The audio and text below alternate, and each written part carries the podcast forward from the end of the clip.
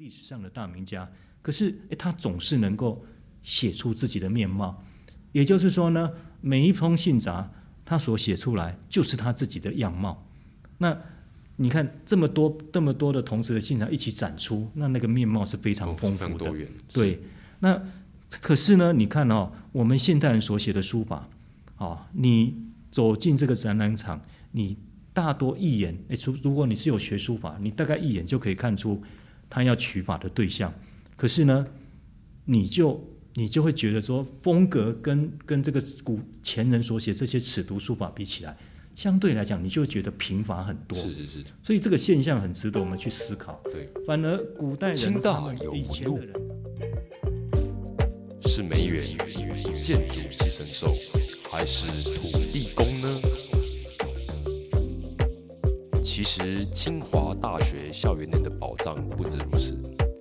现在就让清大有文路 Podcast 为您揭开清华大学文物馆的神秘面纱吧。听众朋友，大家好，欢迎收听清大有物 Podcast。我们邀请了一位书法家陈兆坤老师来谈谈现正在图书馆一楼艺文展览室。呃，在今年的十一月二十九号到明年的一月十八号所展出的一档非常特别的展览，展名叫做《烽火尺牍一九四九的战争记忆特展》。那在介绍这一场展览之前，我容许主持人这边先稍微对我们今天的特别来宾陈兆坤老师哦，来进行他的背景的一些分享。那陈兆坤老师是国内一个非常知名的一个书法家，他本身是在鹿港的一个中学教师，教授国文科，然后他也是一位。书法家跟书法研究者，那老师他的研究的领域包括书法研究的美学研究，并且他过去曾经发表多篇的相关的研究论文。那老师在书法创作的一个成就上，他在近期拿到算是书法界的一个大奖——中山青年艺术奖的一个中山奖得主。所以，我们其实今天呃，清大文广会客室，我们非常荣幸的邀请一一位书法家来谈谈这一档非常有。意思的一个特展，那我们先欢迎陈兆坤老师来跟听众朋友打声招呼。呃，主持人齐凯以及各位空中的朋友，大家好，我是陈兆坤。哎，老师，我非常好奇哦，因为算是每一集会客室都会希望来来宾先谈谈，就是呃，你们跟清华大学文物馆这边过去是一个什么样的一个交集的机缘，可以跟听众朋友分享一下吗？呃，是。呃，我和文物馆的机缘哦，应该起源自呃我的同乡好友林俊成老师。那坦白讲，我受林俊成老师的影响很大。我们有共同的师承，那可以说是同乡又是同门。那对书法的理念也非常的相近，更可以说是同道。那两年前呢，在俊成兄的邀请之下，我加入了一场在中山大学办理的豪墨起雄风杜台书家作品展的。编辑团队，那在里面担任的角色主要是提供藏品、撰写释文，还有文字的校稿。那后来呢，在这个清大文物馆啊，这个张登凯总监的邀请之下，那我也参与了这个清大文物馆的运作。是这样听起来的话，也是算是一个因缘巧合，进入到整个青岛文物馆它的一个呃合作伙伴里面。是，因为我们晓得，其实过去如果收听本节目的听众朋友都知道，说一个文物馆的一个运作，它背后其实需要非常多不同的领域的一个专业者来合作。特别是因为文物馆它最重要的馆藏是书，是一些呃文物，是跟一些书画有关系的。那书法专业其实也是文物馆很常合作的一个重要的伙伴。那我就想跟呃，那个陈兆坤老师谈谈哦，目前正在我们那个图书馆一楼艺文展览是展出了这一档烽火尺牍的展览哦，它是一个很特别的展览。首先，它是它的展名就叫烽火，就可能跟战争会有关系。那尺牍，尺牍是什么？是书信。那这个部分，老师可不可以跟我们谈谈，说一个呃，就一个书法家的的角度，我们为什么要去看尺牍这样的一个东西？那尺牍是什么？可以跟听众朋友稍微分享一下吗？好，那呃，我想很多朋友对“尺牍”这两个字哈，可能会比较陌生。那如果我们用白话来讲，其实就是书信了，就是写信。那为什么要把古人要把这个尺牍，那呃古人要把这个书信叫做尺牍呢？这个“牍”其实就是古代用来书写的长条形的木片。是。那这个长度大概是一尺左右，以我们现在的呃单位来换算，大概就是三十公分。三十公分左右。对，那用这木片来写信，所以我们就把这个信叫做尺牍啊，也就是说，呃，对对这个材料，还有它以这个材料还有这个长度呢，来作为这个书信的别名。那后来东汉以后，这个造纸的技术改良了，那人们大量的在纸上写信，所以这个名称就被沿用下来。那但是呢，你会发现那个信纸的高度呢，也被保留下来。所以我们现在看到很多前人留下来的这个尺牍，它的高度呢，大概都在三十公分上下。是是是。啊，那宽度的话，有时候就随着你写信的这个内容长短的不同。那可能宽度就会有点变化。是好，那么再谈一谈为什么呃，在中国书法里面，尺牍是非常重要的一环。其实我们现在中国书法的精品里面有很多都是以尺牍的面貌来流传下来的。那以前电话啊，跟这个社群网站，跟这个啊像脸书赖缺乏的年代，那我们要去跟亲友联络互动，大概就只能靠写信的。也就是说呢，尺牍的书写呢，一开始是出于实用的目的，是是是，也就是在信息的传递。那么在这种情况之下，书写的内容是最重要的。那书写书写者的书写水平，其实是在其次。也就是说，这封信字写的好不好，其实不是那么重要，是要表达它可能某一些讯息。对对对对对。但是呢，这个中国书法发展到了魏晋的时期，就开始进入这种自觉审美的一个时期。所以当时呢，呃，很多的这个文人呢，比如说像西晋的陆机啊，那东晋的这个二王王羲之、王献之，那他们本身的学养就很好啊，然后呢，他们的书法也写得非常精妙，所以他们写的信，不管在内容、在形式上面都非常的好，所以当时接到他们信的人都非常的珍惜，那一代又一代的人呢，就把这个信息呢珍藏下去。那他们的这些尺牍呢，就变成了这个书法史上的经典，那成为后人学习书法的这个范本。像我们刚提到的西晋著名的文人陆机，他就有一件非常有名的法帖，叫做平步帖。是。那为什么叫做平步帖呢？因为这是一封信，那内容就是提到啊，有人生病，恐怕不容易平复，所以后人就把这一封尺牍呢，把它叫做平复帖。啊，那它是用。呃，当时的这个章草写成的，那东晋的王羲之呢，他有一件非常有名的作品叫《丧乱帖》。哦，这个很。那《丧乱帖》它其实也是一封信啊。是。那这封信的话，就是向友人陈述自己祖先的坟墓在战争中被破坏，可是他因为战乱的关系，他没有办法去整修祖墓的这样的一个悲痛心情。那是用行草书写成的。那另外，他儿子王献之呢？诶，也有一件非常有名的作品，也是一封信，叫做《鸭头丸帖》。那鸭头丸是什么呢？鸭头丸就是一帖药方啊。我我去查了一下，这个这帖药方好像是用来治这个水肿的哦。好，那他在这封信里面呢，他跟他的朋友哦谈到这个鸭头丸这一帖药方的功效，然后还约好明天。要来当面来讨论这样子，所以那另外的话，像是唐朝颜真卿的《真座位帖》啊，五代杨凝式的《九花帖》，那北宋苏轼的《覆盆子帖》，这些其实都是一些非常日常的书写，啊，都是非常日常的书写。所以在中国书法里面，尺牍是不能够绕过的一环，它非常的重要。就像刚老师你有提到，我们当代人在表达一些讯息的时候，我们现在都用 Line 这样的通讯软体。但就古代的话，他们可能需要透过书信。那当时候的写作方式，往往是拿着毛笔，用着笔墨去表达他们的想法。那我想，我想这可能就会跟我们当代所理解的一些展示的书法作品不太一样的地方，在于它的日常性。他的可能，那那这这样我就想问老师说，那这样子的话，一位书法家他在写尺牍，他在写信的时候，跟他可能在表现作品的时候，他那个笔的运笔的那种方式，可能就会有一点不太一样。呃，古人就回到刚刚的那个尺牍，他一开始的功用，他一开始他只是想要透过这个书写来来传达一些讯息。所以书写的行为本身，它是一种手段，它不是目的。是是是，哦，那刚好这个这个书写的人，他本身他的学样好，然后他的这个他的这个呃他的书法也写得非常精妙，而且他面对的人可能是他的朋友，对，是他的亲人，然后他要诉说的是一些非常个人私密的事情，所以他在书写的时候应该是相当放松的。那在这种放松的情况之下，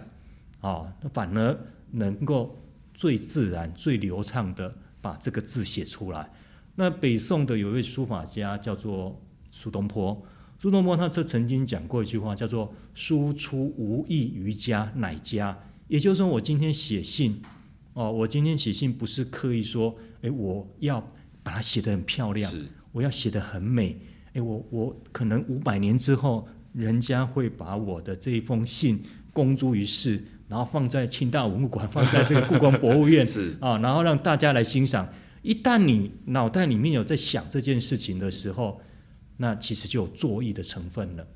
啊。所以苏东坡就讲“书出无益于家，乃家”。然后就是因为在这种很放松的尺读的书法，为什么能够写得这么好？可能就是在这种很放纵的情况之下，你去写不带有什么目的性，那反而能够写得好，反而能够达到一种这个不求功而自而而自功的这样的一个境界。那相对我们现代，我们现在其实平常不拿毛笔，对，那我们现在人在写书法，很多时候书写的本身就是目的，嗯，跟前人在写尺度不一样。完样。全不一样，我们拿起笔来，很多时候懒得是被比赛，嗯哼，咱就是被创作，嗯咱就是被跟人家不一，样。但但是尺读的书写，它其实就是一种很自然，它没有任何功利的目的。啊，所以我有时候都在想说，我们当代人这样的写书法，这样子 一味的要去呃作意，一味的要去表现，跟前人这一种自然的书写，它的差别是很大的。那但在当代的话，我们应该怎么样去去做一些调整？哦，而不是一味的要往这个方向去这样子。是我相信刚其实呃赵坤老师提到一个非常关键的一个概念，就是说过去的人他们在书信的一个书写上面，他们是用一种因为可能是一个个人的一个讯息的表达，所以他们在呃写作上面他们也是一个比较轻松、比较放松的状态。那这个是一个非常难得的一个创作的时态，他们反而用这样子。留下了很多重要且珍贵，应该都是现在书法创作上的一些很重要的一些作品，对，反而是反映在尺度上面。是这个这个其实是一个让让让我蛮惊讶的一个嗯的的一个结果，反而是在他个人最私密的文件上面，反而那些字是最有感情的，对因为他们我们我们如果理解成书法是一种人的延伸的话，是那他们其实就是将自己的情绪延伸到他们的一个笔的一些行气对写作上面。对对，所以所以所以有人就讲说，其实书法就是人生命的笔墨画嘛，是。啊，就书如其人这个命题就是从这里延展开来这样子。那我相信这一档目前在清大的一个图书馆一楼艺文展览室的一个烽火尺读的一个特展，哇，我们大概能够想象，大概在战争的时候，他那个书写的过程当中的那一种书写的呃笔画跟行气，又会是一个什么样的情绪哦？这个部分非常期待能够继续邀请赵坤老师能够跟我们听众朋友分享这档展览里面看起来最有感觉，甚至是最有启发性的一些作品。那我们先休息一下。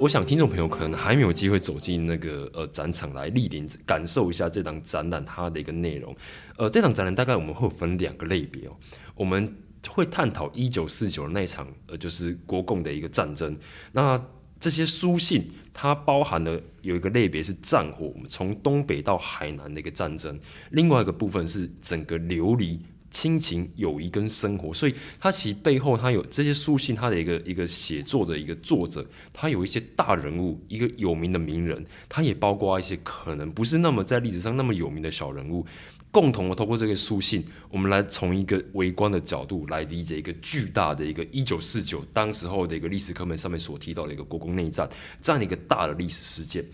那我首先想请问那个赵坤老师哦，就是说我们在那么多的一个书信的哦尺度的作品里面，呃，您就书法家的角度，有没有哪几件作品是你你看观看起来有你有觉得特别的感受，或是特别的意义，跟听众朋友分享一下？是。呃，这一档这个尺读的书法展哦，坦白讲，它的面貌相当的多元，然后这个呃，就书法来看，这个水准也相当的高。是。那因为时间的关系，我就跟大家分享我印象比较深刻的两件。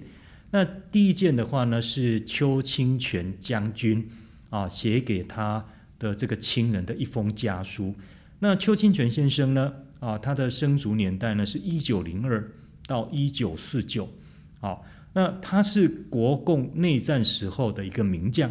后来呢，在一九四九年的徐蚌会战里面呢，就为国捐躯了。所以原本位在台中大雅水南一带的这个台中空军基地呢，为了要纪念他啊，就改做呃清泉岗这个空军基地。是这样的来的。对，是这样来的。对对。那这封信很意很有意思哦，这封信呢是写在他战死的。这个前一前一年，好，那信里面呢，他跟他的弟弟在讨论什么呢？在讨论这个古典诗，哎，哦，在讨论古典诗。他是一个，他是一个将军哦，战争了，对，都战争了。那个时候是是战战事非常吃紧的时候，而且他是一个将军哦。嗯，那信里面呢，他在跟他弟弟讨论古典诗，那提到他在大战之后呢，他他身心都非常的疲累，而且呢，再加上因为一些事情呢，被人家指责。心里面很不是滋味，啊，所以呢，他就有感而发，就写下了两首古典诗，是透过这个古典诗呢，来抒发他的这个心情，好，好，那么，呃，信里面呢，在信的最后面呢，他很感慨的说啊，因为战争的关系，能够用功写诗的人已经很少了，啊，那再加上呢，在当时西洋文化的兴起之下呢，固有文化凋零。所以他对这个古典诗未来的发展深表忧心啊！那这这我读了这一封信，我就觉得哇，好特别哦！作为一个将军，在战事那么吃紧的时候，他还在信里面啊，然后这个跟他的跟他的这个家人谈作诗，然后还分享他啊，因为心情不好啊所做的两首诗。那从这里可以看得到，他其实是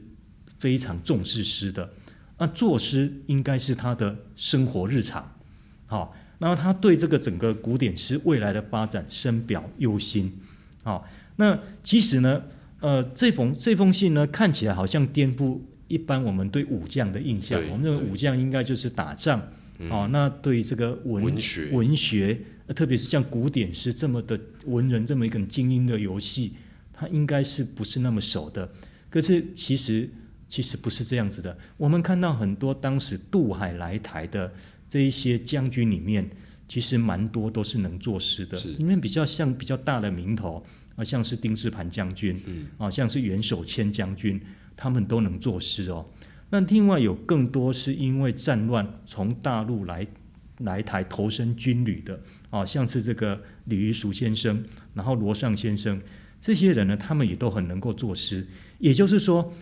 能够作诗，应该是他们那一代人读书人共同的修养。对，哦，他们是共同的修养的啊。然后呢，诗是他们抒发心情、表现自己的工具，特别是那战乱流离的年代，就好像我们当代的我们要抒发心情的时候，我们会在脸书，对，会在线动啊、IG 上面发文一样，那是很自然的。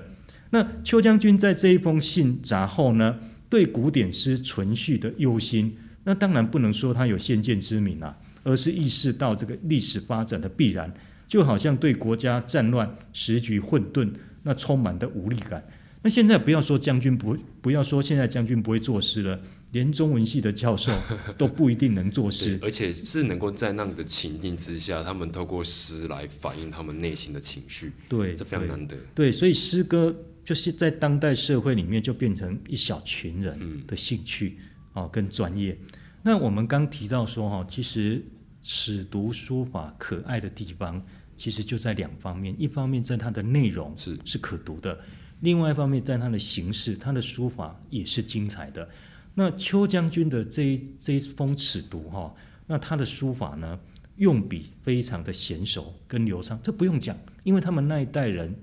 他们日常书写就是用毛笔嘛，啊，但是你也可以从他的字里面，你可以看出来，他在二王的系统，所谓二王的系统就是王羲之跟王献之他们父子的书法，还有历代的追随者，啊，这个叫二王的系统。这个邱先邱将军的这个书法，应该是在二王的系统里面下了一些功夫，所以他用笔的提按转折都非常的清楚到位，是是是然后整个感觉就是给人家一种骨气洞达、精神飞动，啊、那的确有武将的风范，可是不会失于粗鲁。嗯那你就算把它摆在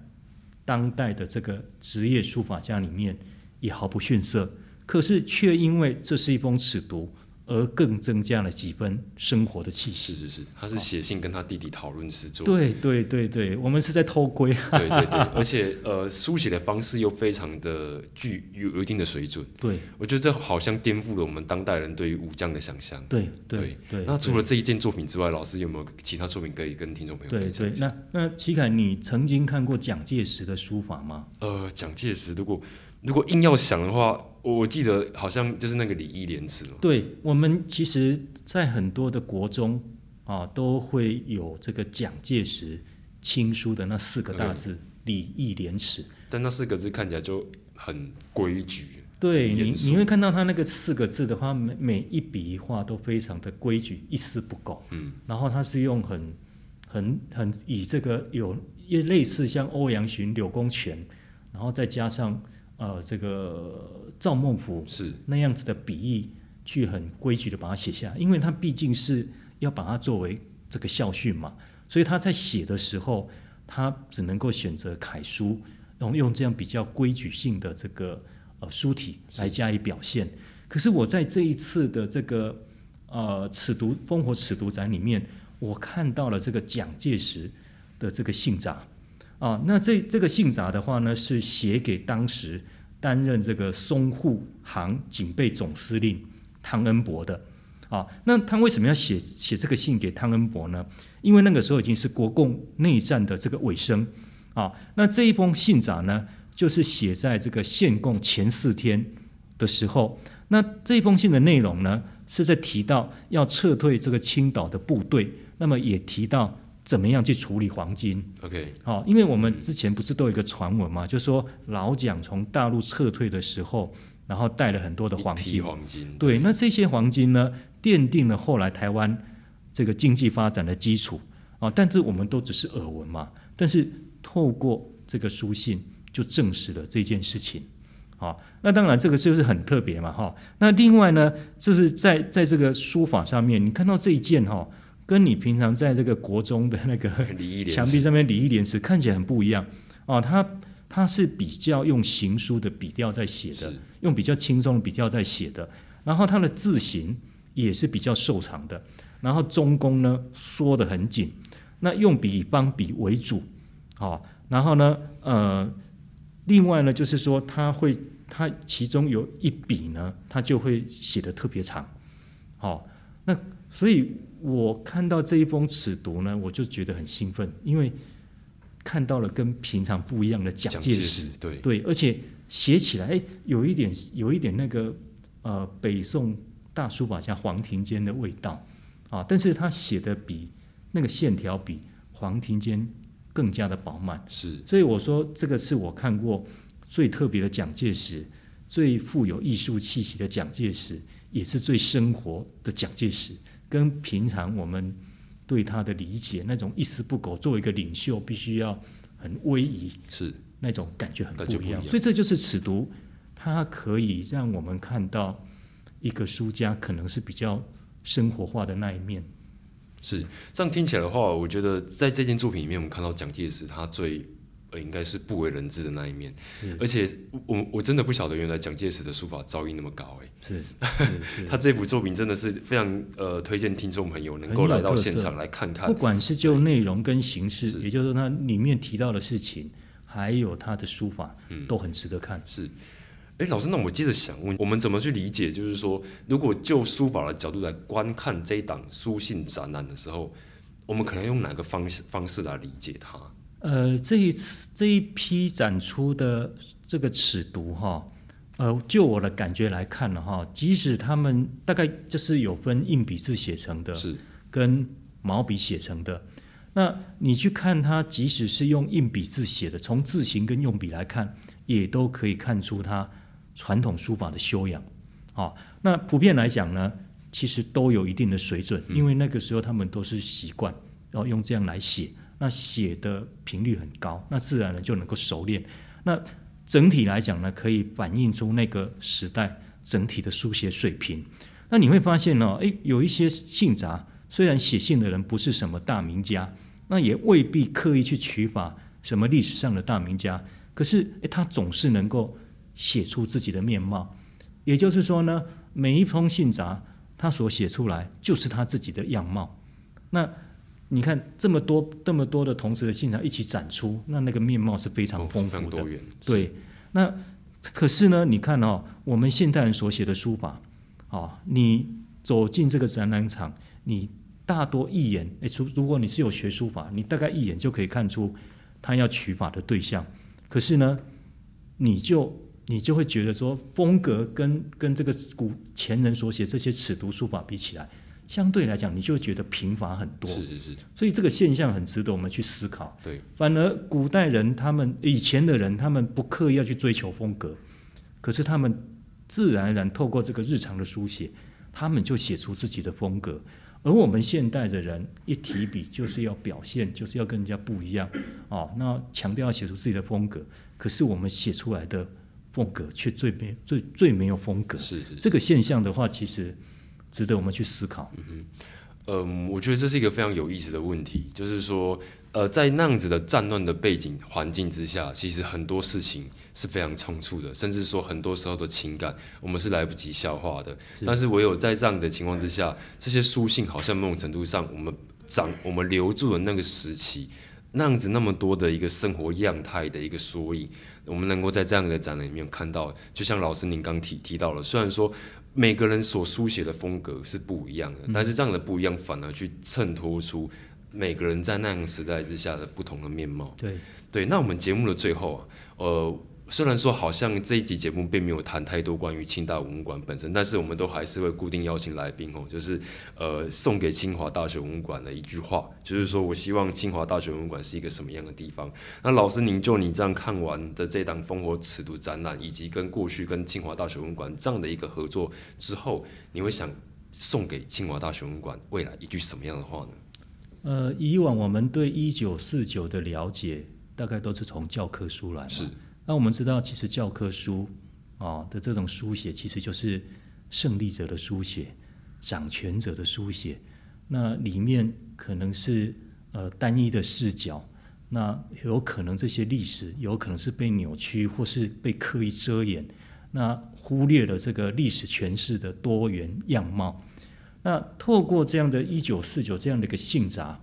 啊，让这些尺牍原原本本、自自然然的去说话，